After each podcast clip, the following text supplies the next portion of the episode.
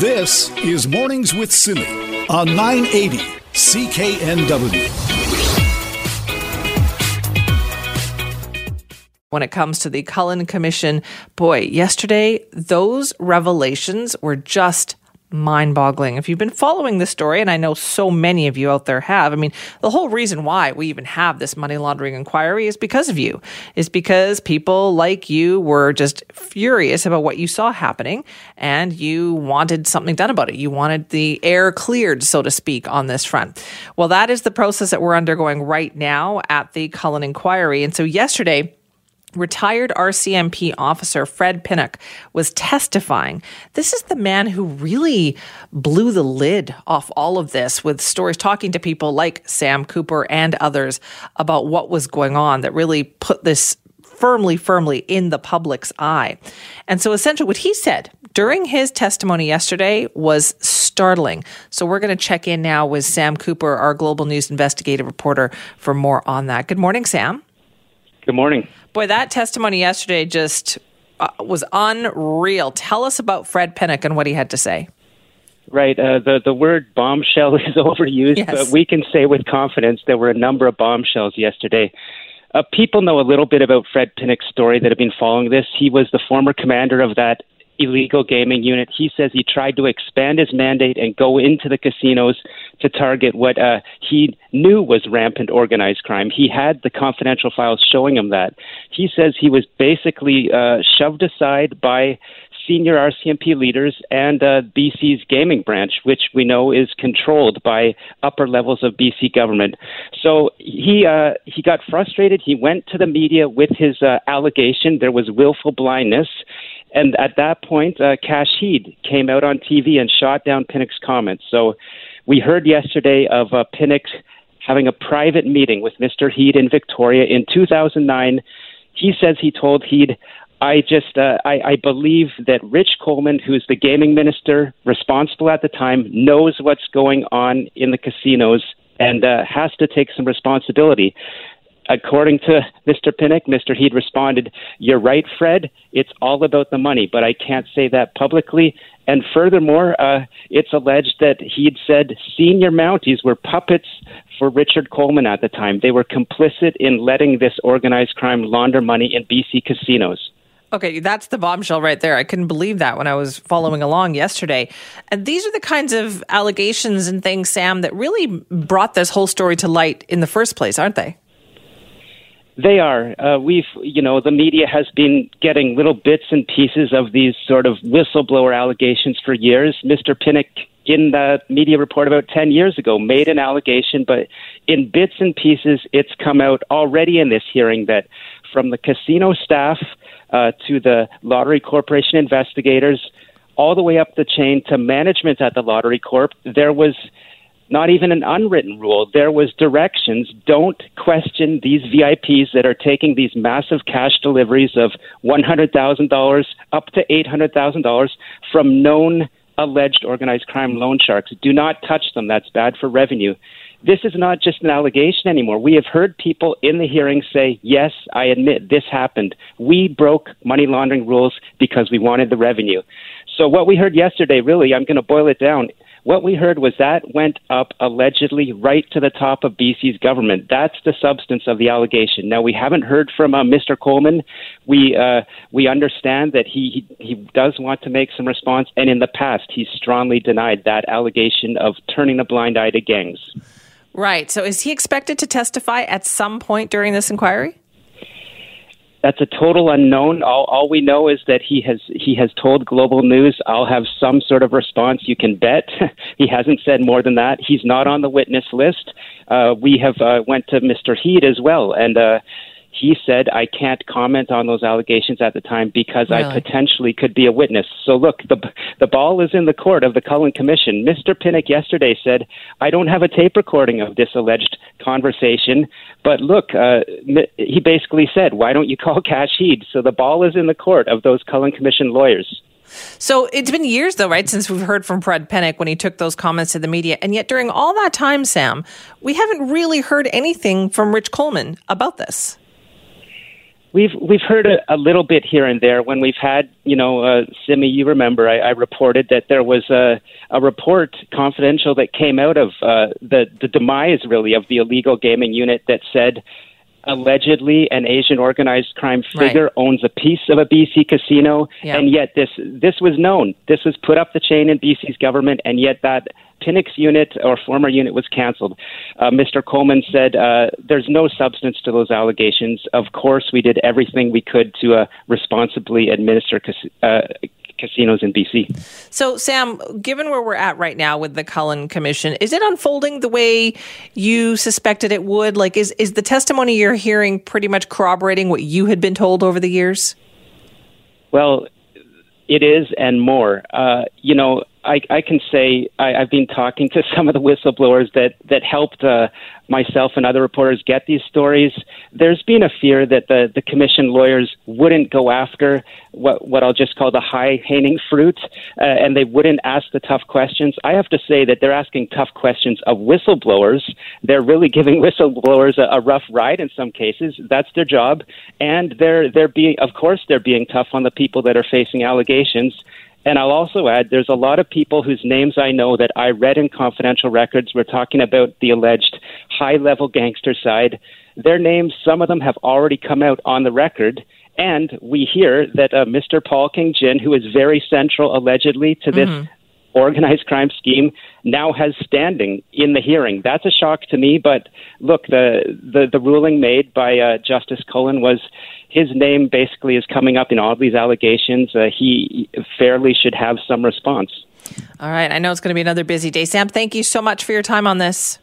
Thanks, Simi. Sam Cooper, Global News investigative journalist, talking about some of the, as he puts it, bombshell allegations from the inquiry yesterday in regards to why this money laundering seemed to be happening so openly and brazenly in BC casinos.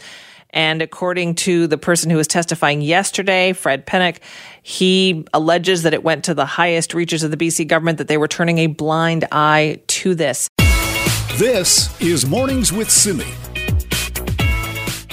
Important to note, of course, that we've got Remembrance Day coming up next week, but it will be a different Remembrance Day. Although we don't want you to forget what we normally do, we just have to do it a little bit differently. Our Nikki Reitmeyer is here with more on that this morning. Good morning, Nikki. Good morning, Simi. Yeah, we certainly don't want to lose sight of the fact that Remembrance Day is just around the corner. I know we're talking a lot about other holidays that are coming up, but certainly Remembrance Day is incredibly significant. It is something that we should acknowledge, and we'll be acknowledging it in a very different way this year because people won't be able to go out to their local cenotaph in droves, and we won't be able to encourage people to go out to their local cenotaph. You know, that's, that's right. usually the conversation that we have, isn't it? Get out there, make sure that you are showing your support for veterans by gathering on Remembrance Remembrance Day. We're not doing that this year. Things are going to be different. People will be watching ceremonies online, much like what we saw yesterday with No Stone Left Alone. Big ceremonies happened across the country, but they were all sort of virtual ceremonies that were happening online, and people were encouraged to turn on their computers instead of go out in public right. and, and witness the ceremony. But there's other things you can do too, right? Like I had wanted one of the one of those um, kind of poppy face masks that the oh, Legion yeah. but man, they sold out fast. And so the waiting list for them is so long. And it looks like they're not going to have them back in stock until next week anyway. But there are other things that we can do and buy, right, to support veterans?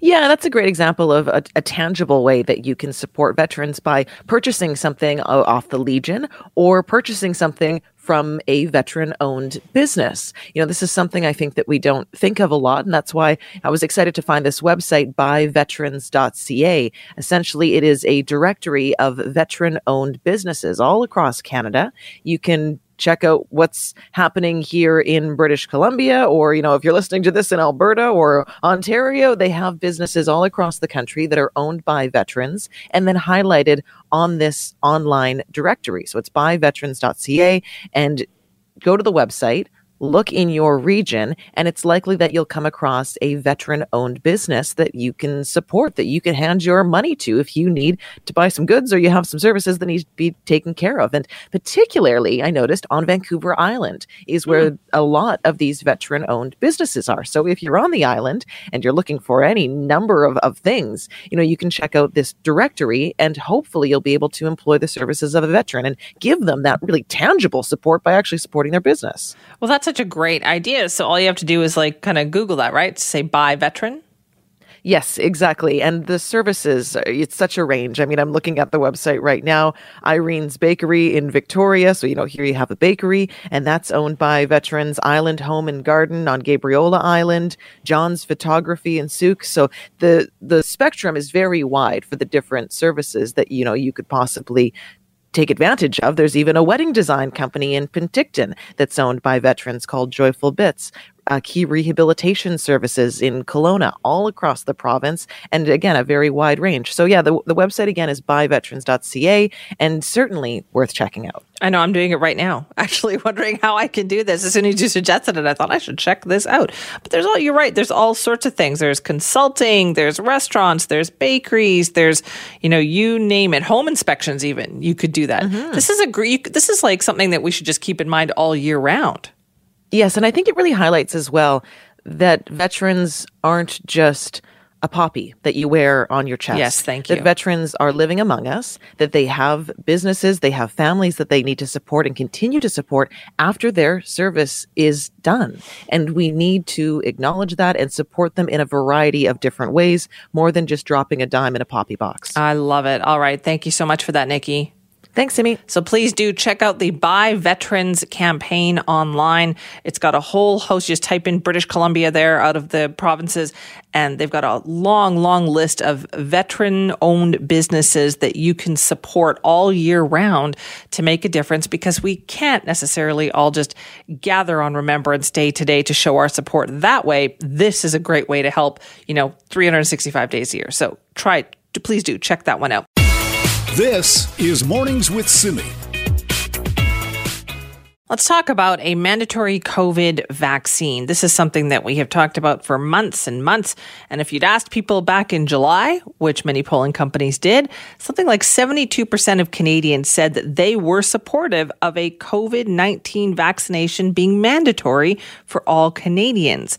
But now that question has been asked again several times, and the most recent results are a little different than that. So we're going to talk about that this morning uh, with the help of Carolyn Jarvis, our Global News Chief Investigative Correspondent. Carolyn, thanks for being here. Hey, Simi, nice to be here. Thanks. So tell me about these numbers. How have they changed? Well, uh, you know, what we looked at across the country was what's called vaccine confidence. When a vaccine is available and approved by Health Canada, and that's a crucial piece, not just ready by the pharmaceutical companies, but given the rubber stamp of approval and safety by Health Canada, will we or won't we take it? And 54% of Canadians, which may be a surprising number to some, said yes, they would, but only 22% of those people felt very strongly about it. And when we asked people about concerns over long term side effects, more than 80% of Canadians said they'd rather wait to see what happens. So there is concern over the pickup of this vaccine, and that all ties into notions like herd immunity and whether enough people will take it. So one of the other aspects of that is whether or not we should just say, heck, it's mandatory. You want to live in Canada, you've got to take this vaccine. And 61% of people said it should be mandatory, which is to say that roughly 40% of people did not agree with that statement. Um, but there is concern around the vaccine, and because it's being developed so quickly, a lot of people are hesitant to say, whoa, will there be enough time to fully assess what could be long term side effects? Should I be injecting this into my body and in the bodies of my children or not? So we, we dive deep into that, and we've got um, stories coming out over the next 24 hours. Okay, and I understand that, like, you know, also when a vaccine does become available, you know, health officials have said they want to make sure that the people who need it the most get it first, like the more vulnerable populations. How do Canadians feel about that? Um, I, I didn't gauge numbers on that. The numbers we were looking at were around whether or not people would take the vaccine and what their sentiments were towards it. So um, on Global News' Current Affairs show, The New Reality, which airs tomorrow night at 7, there's my shameless plug. On Global, uh, we assemble a town hall of Canadians across the country. And, and you, you know, we put the ask out for responses from Canadians. And I got to be honest to me, you know, I've been doing this a, a while. I was floored. Really? Floored by the response. We're talking thousands of people responded to our outreaches on Facebook and on our website. Thousands and thousands and thousands of people. It's a, it was a flood of response. And what that told me was that this is a lightning issue for people, that they feel really hot about whether or not they're going to take this vaccine, which is interesting because essentially, our country and the planet is on hold in lockdown mode, waiting for this very max- vaccine. But you know, its Achilles is the fact that it's happening so quickly, and yet we need it to happen so quickly. Yeah. Um, the question is, is, is it going to be rushed? That's the concern. We spoke with pharmaceutical companies. We spoke with Health Canada. Uh, you know, they both reassured us that no corners are being cut here and that normal regulatory processes are being followed. Um, but it's fair to say that Canadians have concern, and we need to hear those concerns. That's really the biggest right. thing. And the polling we did for Ipsos reflected that. All right, we're going to hear more about it then tomorrow night. Thanks, Carolyn. Thanks, Cindy.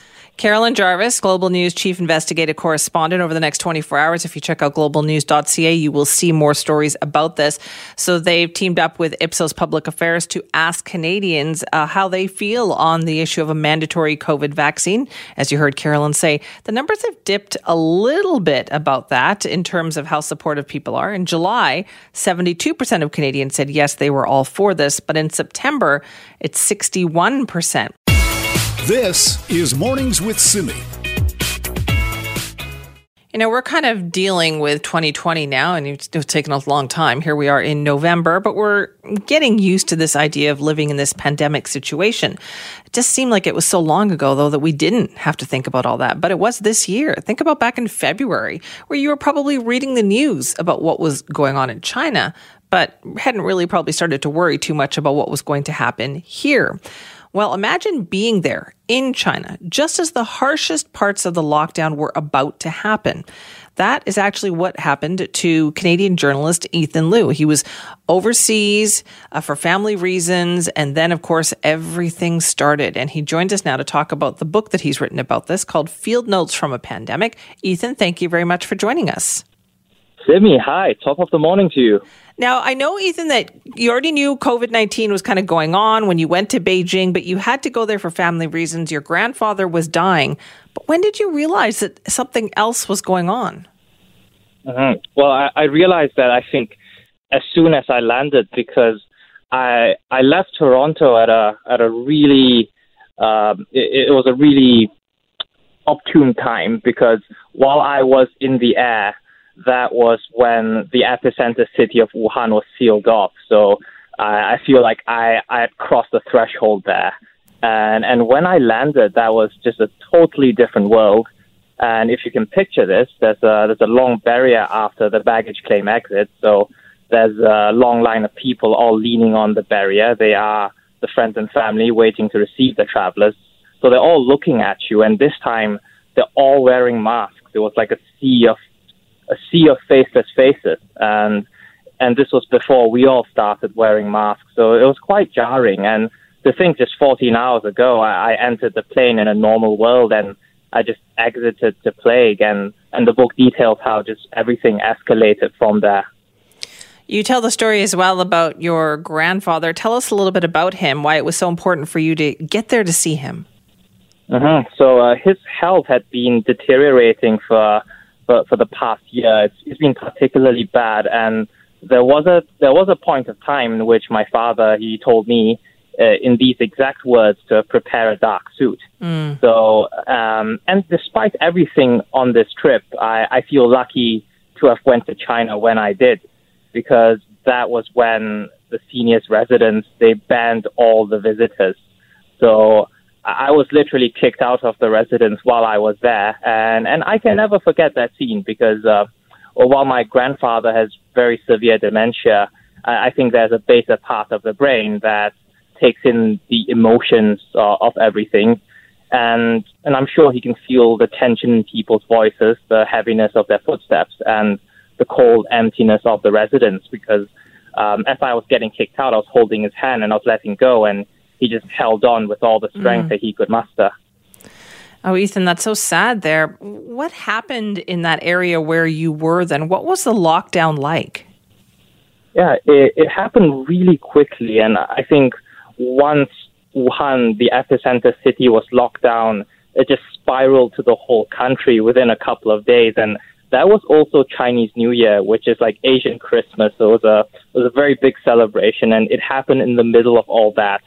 And so uh, the, the, the city where my grandfather was in, that was like that was like a suburb of Beijing. Uh, so while we were dr- driving back to Beijing after that, there were already checkpoints all around, and and it, eventually it got to the point where people, if you want to leave your apartment complex, you have to get uh, the equivalent of a permission slip from security, and the entire city was empty, and I endured about a week or two of that uh, uh, with my uncle in his apartment. Right, and you traveled elsewhere too after that, didn't you? Yeah. So and so that's the thing about the the, the early days, and I I don't think anyone really had any sort of prescience about this, and so after China, I went to Singapore, and Singapore was perfectly all right at the time, and I, I felt quite lucky to be leaving China behind. And in Singapore, the government was actually telling people not to wear masks, and there were no deaths. It was, it was a very peaceful world, and at the time, it was peaceful in Canada as well. And then, then after that, I went to Germany. So that, that was where I spent my childhood. And, and when I landed in Germany, that the land was all right as well. Uh, there was no pandemic and, uh, uh, they were still holding soccer matches with tens of thousands of fans. Wow. And, yeah, now I'll be the first to say that I did not expect this virus to just engulf the world like this uh, back in March it's a fascinating story that you tell too, Ethan. Were you glad to get back to Canada? What was it like when you got here? Yeah, absolutely. I think I was I was really glad to to get back to Canada because uh, as I as I write in the book, I uh, in Germany my, my my trip back it got it got disrupted uh, at least three times because of the pandemic, and and on the day that I left Germany for Canada, it, it was also disrupted, but not for pandemic reasons, uh, not for pandemic reasons directly, but it was like a Kafka-esque thing, and uh, it was definitely a harrowing journey back, and I, I felt definitely relieved uh, to arrive back in Canada. Well, Ethan, it's a fascinating book. Thank you so much for joining us to tell us about it this morning. It's an absolute pleasure. Thanks for having me. That's Ethan Lou. The book is called Field Notes from a Pandemic. Found himself in China just as the pandemic was like really kicking in there and the lockdowns happened.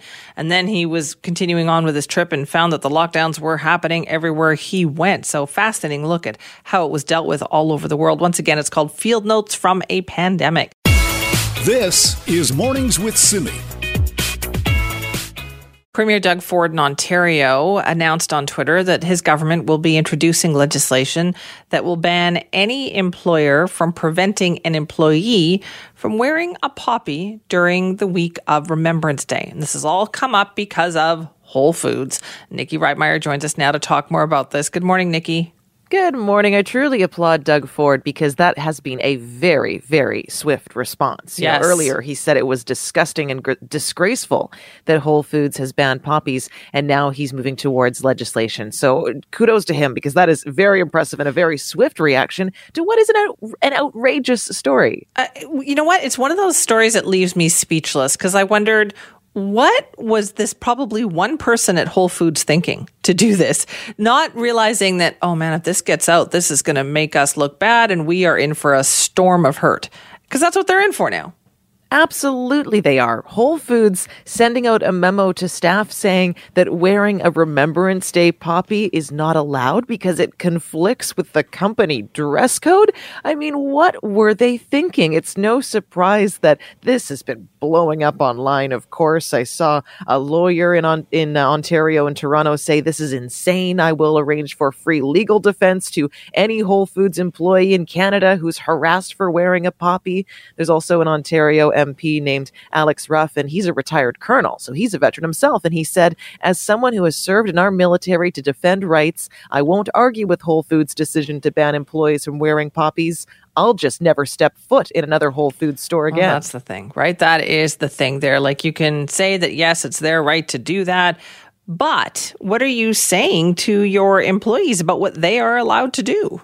Mm-hmm. And it's certainly the employee's right, then, isn't it? To Absolutely. wear their poppy on Remembrance Day in turn. And I know uh, conservative party leader Erin O'Toole has been pretty outspoken about this as well. Again, a veteran himself. And he addressed this controversy this morning. Here's what he had to say. I was outraged to see Whole Foods is not allowing their employees to wear a poppy. They say it's part of the cause. Wow. The freedom they have to be that stupid was granted by the sacrifice of thousands of Canadians, and that's why we show respect with the poppy. So I'd like Whole Foods to stop trying to be woke foods and do the right thing. Show respect, lest we forget. Self inflicted wound here. I can't believe it. I know we're running a Twitter poll on this too, aren't we? Yes, we are. We're asking people online. Whole Foods says poppies don't comply with their uniform. Should companies be allowed to ban the poppy from the workplace? 10% of the vote said yes, it's their choice. 64% of people said no, it's up to the individual. And then about 25% said only if they pose a risk, I guess, depending on what your job may be. Right. So here we have the overwhelming majority of people, and no surprise, saying, no, it's up to the individual, or, well, right. if it poses a risk, then perhaps they can intervene. But a very small percentage of people, 10%, saying that, yes, it's, it's okay for a company to ban wearing the poppy because it's their choice at the end of the day. And I understand the 25% saying only if it poses a risk, because when you think about what if you work in a manufacturing place or, you know, a food processing line, sure. an assembly assembly line or something like that, mm-hmm. you can't be wearing a poppy in case it falls off and kind of gets in, you know, that'd be dangerous. Uh, but mm-hmm. other than that, if you work in an environment where that's not an issue, yeah, I mean, let the employee decide. This is not something a company has to get involved in. Yeah, it was funny. Actually, someone on our Twitter poll added a comment and they said you should put one more category below that. Add one more category that is only if they want to lose customers, then yes. yeah. Again, self inflicted wound. Aren't you? I'm always amazed, Nikki. I'm sure you are too, at when it comes to something like the Poppy and Remembrance Day, how so many just companies just seem to put their foot in it every year. And self inflicted wound is the term you keep using because it's so accurate in this case. This is something that is so easily avoidable. They could have said nothing on the matter, but if they really wanted some good PR right now, they could have put out a policy that said we encourage all right. employees to wear poppies. And then this conversation we'd be having right now would be totally different. We'd be applauding them for doing something instead of mm, talking about how they've screwed this up and how they've, you know, really stepped in it as they've absolutely have here. And and they've let it go. They haven't said anything either, which is the other thing about this. You think somebody would get on I front of this. that'll change. oh yeah, that'll yeah. change today for sure. Nikki, thank you. Thanks, Simi. This is Mornings with Simi. As you've been hearing, there are some major developments in the presidential elections south of the border this morning. You may have gone to bed thinking everything was the same, but overnight, You've got Joe Biden now leading in the very critical state of Pennsylvania, and in the early hours of the morning, flipped Georgia into his column right now as well. So, what about these legal challenges that Donald Trump says he's going to be launching or says that more are coming? We thought let's check in now with Thane Rosenbaum, who's a professor of law and a CBS legal analyst, and joins us this morning. Thane, thank you for being here. Good morning, Simi what is the kind of legal um, policy that they're going to be taking or the strategy that they're going to be taking now? Because it seems like things are really shifting. Well, Simi, there's sort of two tracks. Uh, the first track is to try to identify uh, actual acts of fraud, abuse, uh, glitches, technical errors that were ignored that should have not been ignored uh, and that if they weren't ignored, the ballots would have been invalidated. Uh, these these are actions in, in around five or five different states, all basically around the idea that there's either a technical problems with the ballot that were ignored, or that the election monitors refused to allow uh, Republicans to observe the ballots to see. Because remember, this is like, did it get was it signed properly? Was it dated properly? Um, uh, did they use a middle sealing envelope? Some of these you need two envelopes to uh, uh, to use. It's not just one. You put it in a sealing envelope and then in another one. Right. Well, if you if you didn't use the middle one, right, and you could just say, well, what's the difference? The voter intent is clear. Yes, except the rule does say you need to use both, right? So th- those are what one track is. The other track is the one that's presently before the Supreme Court, or is hopefully, uh, from the point of view of the Trump campaign expedited before the Supreme Court, and that has to do with the extension of the balloting altogether. Was that constitutional? Yes, there's a corona uh, problem. Uh, yes, the U.S. Postal Service is running very, very late, and some states extended the deadlines. But under our the American Constitution, it is only state legislators who are given the power to create election rules of time, place, and manner mm-hmm. for federal elections. No one else can do it, just them. So that, you know, if you're a law student, you're going, wow, this is cool. it's a, a right. real legal constitutional question, right? It, it might not seem very interesting to most people, but that's a, that's a question. The founding fathers said state legislators. They never said state courts. They never said state election officials, state legislators. So the constitutional question is was it permissible for state courts to rewrite the election laws without the legislature changing it? That's a separate track, Simi, yeah. which I happen to think is the stronger track. And the reason for that is because the Trump administration really hasn't come up with really any good evidence yet of the fraud right? And uh, that, and well, yeah, that's what really... I was. That's what I was going to ask you. Is that it seems to me the couple of times that they have attempted this fraud allegation, they've kind of been kicked out of court. Yeah, yeah, they've said it now several times. They told us all these things that were going to happen. Nevada was it ten thousand people who don't live in Nevada purportedly voted. Well, that's pretty serious, right? Mm-hmm. The people don't even live. That's a that's true, but they were they were they never produced that evidence of those people. Um, and so the similar things in Pennsylvania, uh, uh, monitors fixing the defects, right? Looks at the ballot, fixes the defect, or calls up the voter and says, "Hurry up, get over here and fix your ballot," right? So those are very serious irregularities if it were true, but it doesn't appear that in each in several of the cases judges have literally said, "Well, you haven't given us any proof of this. It's just pure hearsay, and until you do." Uh, there's no reason for us to alter this outcome. Okay, so that that tactic doesn't sound like it's working. Uh, but the second tactic that you talked about there, does, is that the one that you think we're going to hear more of? I do. Uh, I do. Now, remember, Simi, we. I think. Look, I may be one of the few legal analysts in the United States that is really focusing on this, because others are not so much. So I, I could be wrong, but but I think this is something that's important because one of the Supreme Court justices of the United States, Justice Alito, as well as Justice Kavanaugh, as well as Justice Thomas, um, and uh, and possibly Justice Barrett, that would be five justices, except for Barrett, have already weighed in and said that they think that it's unconstitutional for states courts to have changed the election laws. So it's as if the conservative justices have already told us what they think.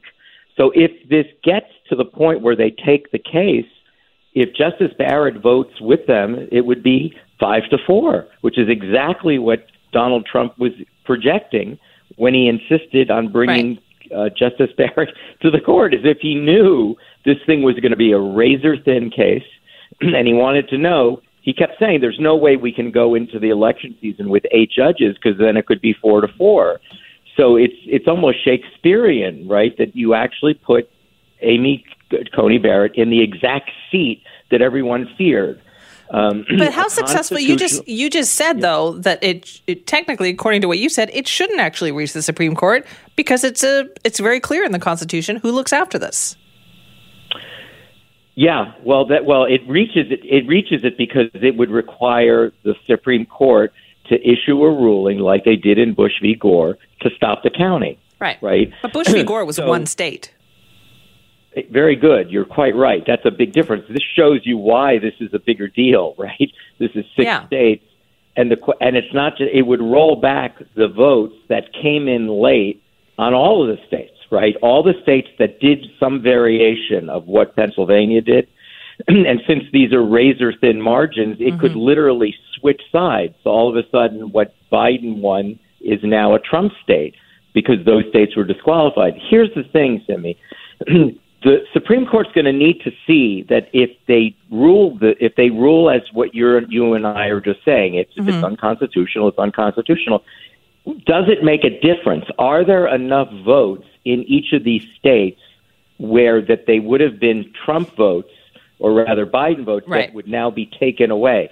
Supreme Court's just not in the business business of an academic exercise, right? So they're very unlikely to take this case unless they can be convinced that there is a critical mass of votes there that would yeah. absolutely change the outcome. If not, they're not going to take it. So I think that's part of the problem also. We're not fully done with the votes yet. Right. Here's the other thing. Alito, Justice Alito, warned. He was the one that said, you know, we should really decide this now. I mean, he if they should, you know, he literally said, why would we wait until it's too late? Let's decide this matter now. But the court decided on procedural grounds to let the deadlines extend, and then they'll figure it out later. That was probably a mistake. Yeah. But but um, but the the real question again is Alito did wisely say, please segregate the ballots, meaning make sure that you don't make commingle them. Make sure that you put the ones that come in after election day aside. That's not what they did in Michigan, which is why the Michigan court you literally said yesterday, I don't know what to do with this. The ballots are all been commingled. How will we know? How can we find them? And they've all been counted. They're done. Exactly. Right, they've been counted so and they all got tossed into one box. Um, right. Thane, this just tells you, though, about the, this kind of strategy. You wonder if they hadn't, they should have been more ready for it, I guess, right, for what was going on. But anyway, Thane, we're all out of time. Thank you so much for your time this morning. enjoy talking to you, Simi. That is Thane Rosenbaum, and I'm sure we'll be talking to him again. He's a professor of law and a CBS legal analyst, uh, talking about the legal avenues open to the two camps uh, because it is so close in these few states that are left. This is Mornings with Simi. Well, we knew that the job gains that we had been seeing over the summer would kind of taper off as we got into the fall, but we're starting to get an idea of what October looks like as the numbers are out this morning from the labor force survey. So let's break them down a bit more with the help of Ken Peacock, who's the chief economist and vice president at the Business Council of BC. Ken, thanks for being back with us. You're very welcome. Thanks for having me. Can we start with BC on this one here? Because I've heard the national numbers in the news, but how's BC doing? No, you know what, Simi? It was a good report for BC. Um, we actually got 34,000 jobs in October.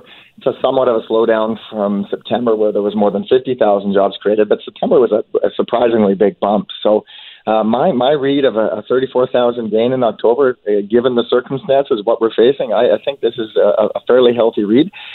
That's the top line number. There are some pockets of weakness uh, when you kind of dig into the details, but but overall, uh, this is kind of well ahead. It puts BC well ahead of where I would have thought we were going to be in October. You know, looking back. Really?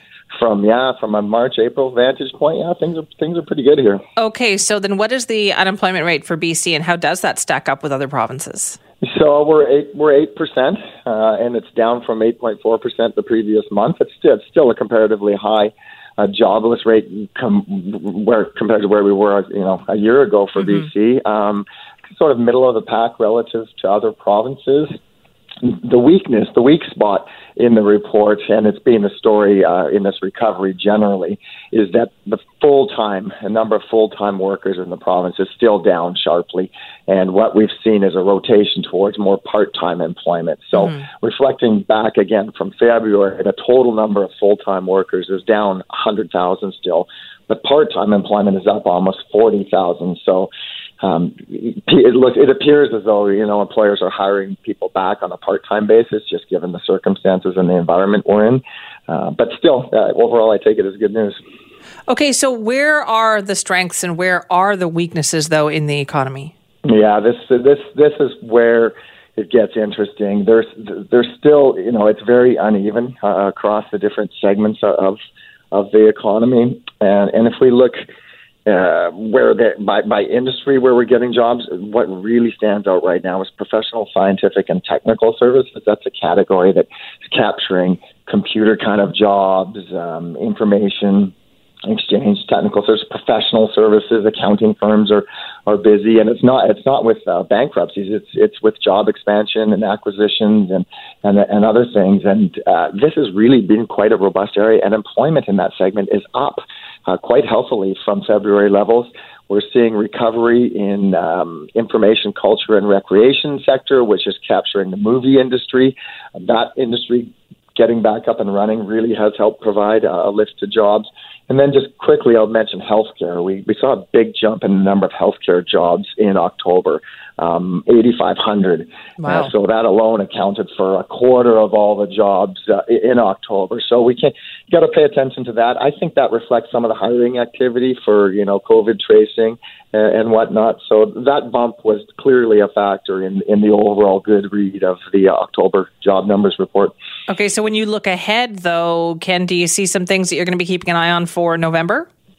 Uh, yeah, you know, I, I, it's funny, Sam. I keep waiting for the overall employment growth picture to kind of slow down to maybe five or ten thousand a month. But the last three months, it's it's held up. So uh, as I said before, pleasantly surprised on the upside. Yeah. But I, I do continue to wait. You know, we're facing some uh, shutdowns, and if you look across the other provinces, the job picture was, is not the job growth picture was not nearly as rosy, and in some instances that was because of tighter restrictions and you know some partial closures in some provinces in some areas. So if we move into that space where we gotta shut things down to some degree, that Right. will dampen this job growth story.